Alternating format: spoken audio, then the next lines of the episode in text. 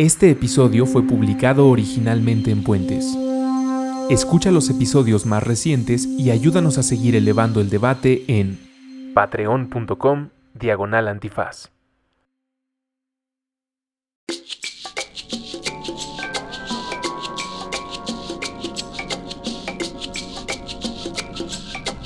Derecho Remix. Divulgación jurídica para quienes saben reír. Con Miguel Pulido, Ixchel Cisneros y Gonzalo Sánchez de Tagle. Disponible en iTunes, Spotify, Patreon y puentes.mx. Buenos días, buenas tardes, buenas noches, bonitas madrugadas o cualquiera que sea su voluntad anticipada para morirse de ganas de escuchar este puente entre Derecho Remix y Supracortical, donde platicaremos de la muerte, platicaremos de la vida, platicaremos de cosas clásicas y el suicidio y gracias a todos por escucharnos en esta ocasión. En el canto 11 de la Odisea de Homero, cuando Ulises baja al Hades, el mundo helénico de los muertos, se encuentra con Aquiles, y le dice, tú Aquiles fuiste en cambio feliz entre todos y lo eres ahora. Los árgivos, es decir, los griegos, te honramos un tiempo igual de los dioses y aquí tienes también el imperio de los muertos. Por ello no te debe, oh Aquiles, doler la existencia perdida.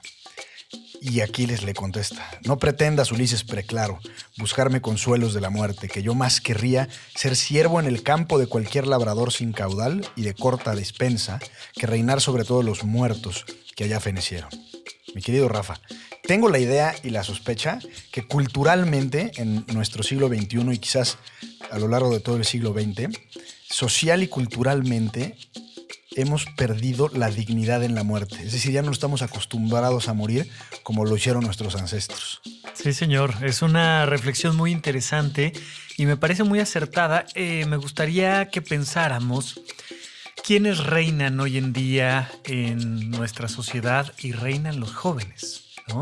Eh, hoy en día los millennials que tenemos este poder adquisitivo y que vivimos este mundo frenético y que venimos siendo empujados por una generación todavía más joven, todavía más despierta, todavía más conectada, nos lleva a alejarnos siempre de la muerte recuerdo, por ejemplo, Steve Jobs decía que no le ponía botón de apagado a sus aparatos porque no le gustaba pensar en apagar, no le gustaba pensar en morir, le gustaba pensar en un stand-by que en el momento en el que necesitas tocas y reinicias.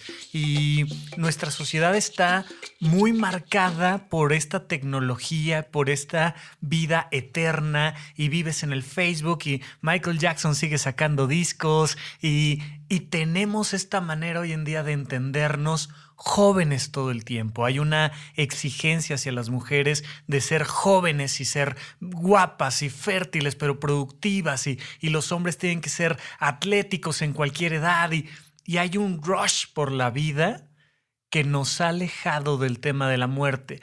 Em, pensar en la muerte requiere de mucha madurez. De hecho, pensar en el futuro requiere de mucha madurez. Creo que uno de los grandes problemas que tiene México es que piensa a nivel político en menos de seis años. O sea, lo importante es lo que va a pasar los próximos dos o cuatro años, pero no seis, mucho menos doce, ni de chiste 50. Y un país que no puede pensar 50 años adelante es un país extremadamente inmaduro. Los seres humanos te, damos, te das cuenta cuando alguien es maduro porque empieza a pensar a 10 años de distancia, a 30 años de distancia, cuando se va a morir y somos todavía una sociedad muy inmadura. Oye, yo siempre he pensado que la certeza de la muerte debería de ser más que un drama colectivo, una especie de, de solaz colectivo. Claro. En el sentido de que todos sabemos que la mortaja es nuestro destino, ¿no? Por supuesto, ¿no? Yo apenas en episodios recientes les decía yo en supracortical, somos un pedazo de carne afuera del refrigerador que se está echando a perder. Claro. Punto. O sea, no somos otra cosa. Y en el momento en el que te reconcilias con ese proceso, te baja mucho estrés y mucha ansiedad. Porque hay, este tema de, del éxito y de la vida y de... A ver, bajémosle tantito. Todos vamos para el mismo lado. Todos traemos más canas que el día de ayer. No pasa nada, pero requiere sí de aprender a darle la vuelta a la percepción de la muerte. Oye, y estábamos platicando que afuera del aire si es que este espacio se considera como aire, pero eh, ha- hace tiempo, un par de años, leí un, un ensayo muy interesante sobre cuidados paliativos y, y algunos etcéteras Sí. para la gente que va a morir. Sí. Y en la cifra era más o menos la siguiente, que el 20% del presupuesto del programa en Estados Unidos que se le llama Medicare, Ajá. que tiene que ver con el seguro social, se dedica o destina al 5% de los pacientes en su último año de vida. ¿Qué significa esto? Y las cifras en México son bastante similares, me parece. ¿Qué significa esto? Que un enorme porcentaje de recursos públicos se, se le, se le da a los pacientes que están por morir. La efectividad de ese recurso pues es, es- es- es casi nula, porque Claro. de todos modos se va a morir el paciente, ¿no? Sí. Y, y más allá de la, de la distribución de los recursos públicos en el sector salud, porque este dinero se puede ir a prevención de enfermedades, a muchas otras cosas, pero me parece que también es una forma de extender la vida artificialmente. Y no sé si la palabra dignidad pueda tener sentido en esta reflexión, pero si te llega el momento en el que la huesuda toca a tu puerta, mucho en el, en el libro de Saramago de, Sí. de Las intermitencias de la muerte, hemos insistido mucho colectivamente, y me parece que ya está inscrito en nuestros códigos culturales y sociales, en el que no hay que hacer todo lo posible por no morir. Lo que te quiero decir es que si se individualiza esta reflexión, pues claro, échale ganas y otra quimio y otra transfusión y otro trasplante o lo que sea. Sí, sí. Pero colectivamente me parece que debe de haber un momento en el que digamos, ay, muere. Literalmente hablando. Ay, muere. O sea, me voy a morir sea hoy, mañana o dentro de dos años. Pero hacer las paces culturalmente con el hecho de que nos vamos a morir, no sé si sea contraintuitivo con la razón y con la naturaleza humana de sobrevivir. Sí, bueno, eh, es, contraintuitivo y al mismo tiempo no. Es decir, al final siempre, si te dan unos minutitos para que te avisan que ya te vas a morir, te dan unos minutitos para reflexionar, te reconcilias con la muerte. Es em, algo que en el mundo taurino se le llama buscar tablas. Ya cuando el toro está buscando tablas, uno empieza a sentir que abandona el cuerpo y lo va soltando y te vas reconciliando, pero sí es muy interesante cómo todo va enfocado, insisto, en nuestras generaciones a más vida, más intensidad, más luz, más, más ruido, más todo.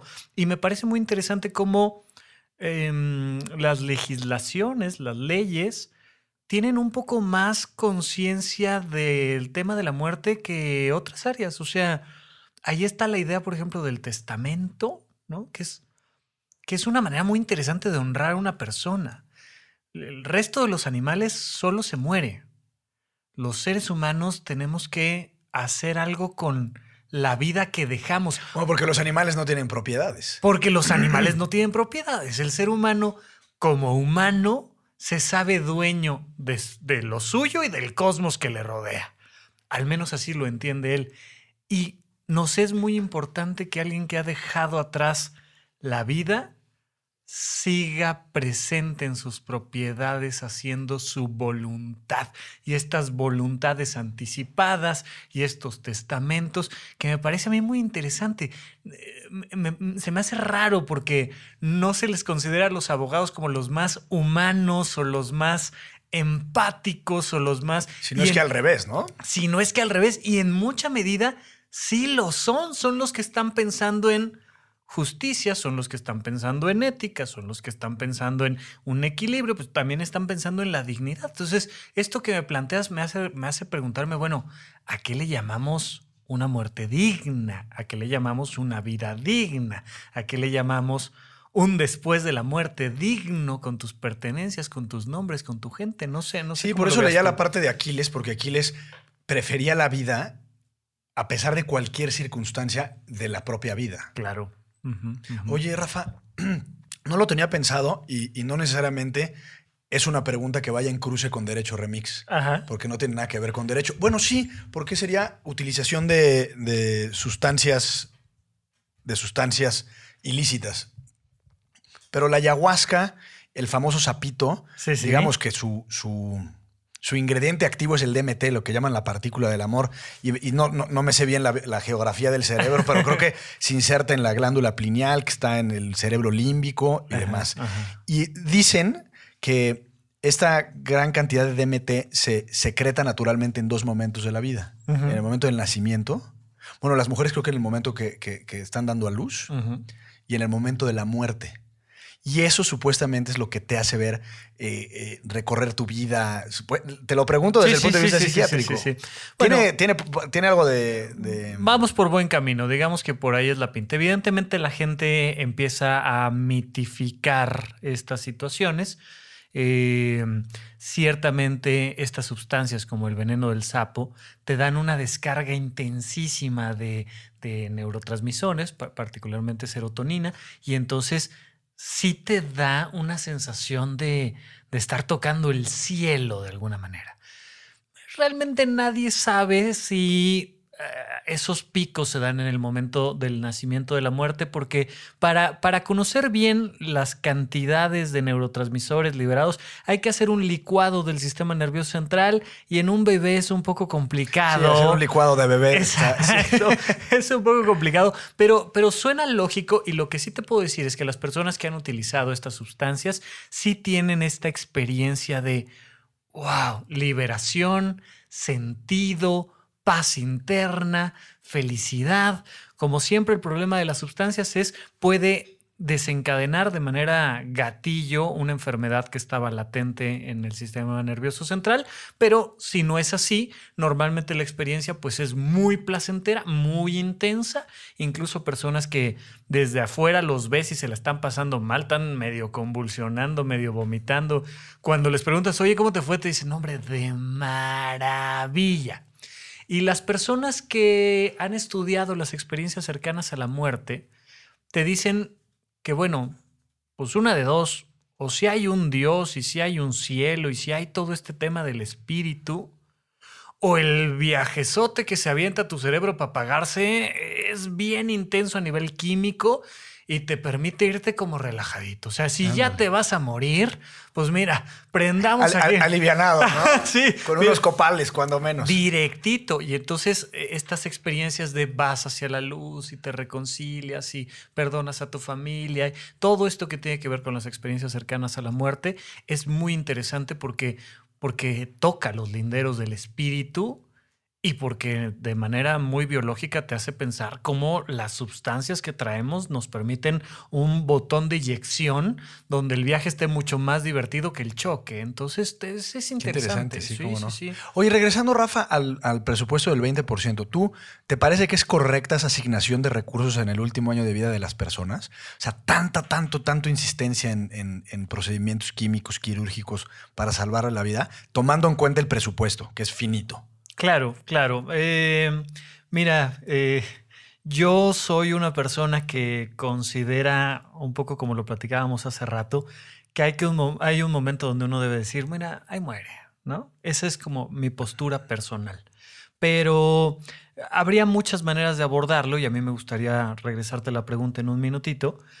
Pero bueno, es que es lógico.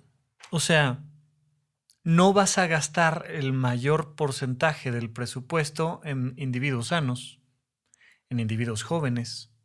Una persona que ha sobrepasado los 5 años de edad y que tiene menos de 60 años no tiene por qué morir a menos de que sea en un accidente. O sea, las probabilidades de que se muera de una manera biológica son muy bajas. Entonces se me haría muy raro gastar un buen porcentaje del presupuesto en jóvenes, en adultos no tan mayores y pues conforme va avanzando la vida de una persona, pues va requiriendo de, en vez de un medicamento durante un mes para el dolor, pues necesita siete medicamentos, uno para la presión arterial, otro para la diabetes, otro para el cáncer, otro para no sé qué, y entonces pues los vas acompañando en un riel donde al final pues no le vas a decir, mira, como ya te quedan nada más dos años, ya no te va a atender el cardiólogo, ya no te va a atender el ortopedista, ya no te sino que ya, es un tema de presupuesto.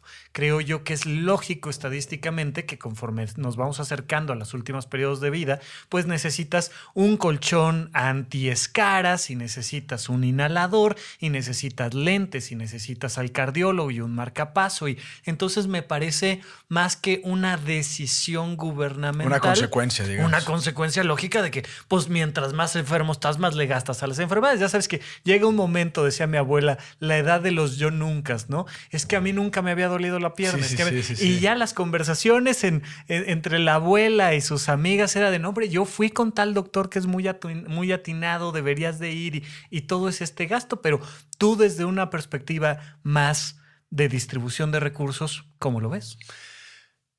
O sea, lo que dices me hace mucho sentido, pero tomando en cuenta que México, y siempre en los malos índices somos los primeros y en los buenos índices usualmente somos los últimos de la tabla, Sí. pero somos el país, me parece que es el primer país en términos relativos con sobrepeso.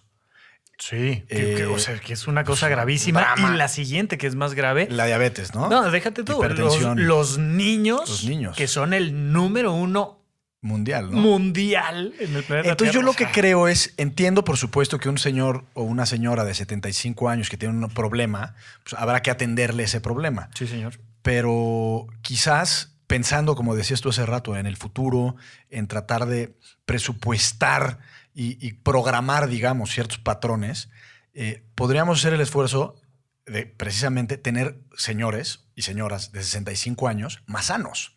¿Cómo los puedes tener más sanos? Pues obviamente previniendo desde el principio ciertos, eh, ciertas conductas como alimenticias, eh, etcétera, eh, incluso de prevención médica, tal cual. Claro. Que les, entonces yo creo que la, la- la alocación, que es un anglicismo, pero la alocación de presupuesto eh, debería de ser pensada también desde el punto de vista preventivo. Y entonces yo lo veo así. Al final, los técnicos o los especialistas saben y también tienen un código hipocrático, ¿no? Entonces dice, oye, yo tengo que salvarle la vida, no importa si es un señor de 90 años, ¿no? Claro. Pero lo que, digamos, te lo preguntaba por un lado, eh, en ese sentido, y mi respuesta o reflexión también iría por el otro. Yo te- tengo, como casi todos, me imagino, quienes nos escuchan y quienes estamos aquí en Puentes y Casa Antifaz, eh, gente que se ha muerto, gente cercana. Y, y a toro pasado, eh, quizás yo creo que tratando de interpretar la voluntad de la persona que murió, le hubiera gustado morirse de otra forma.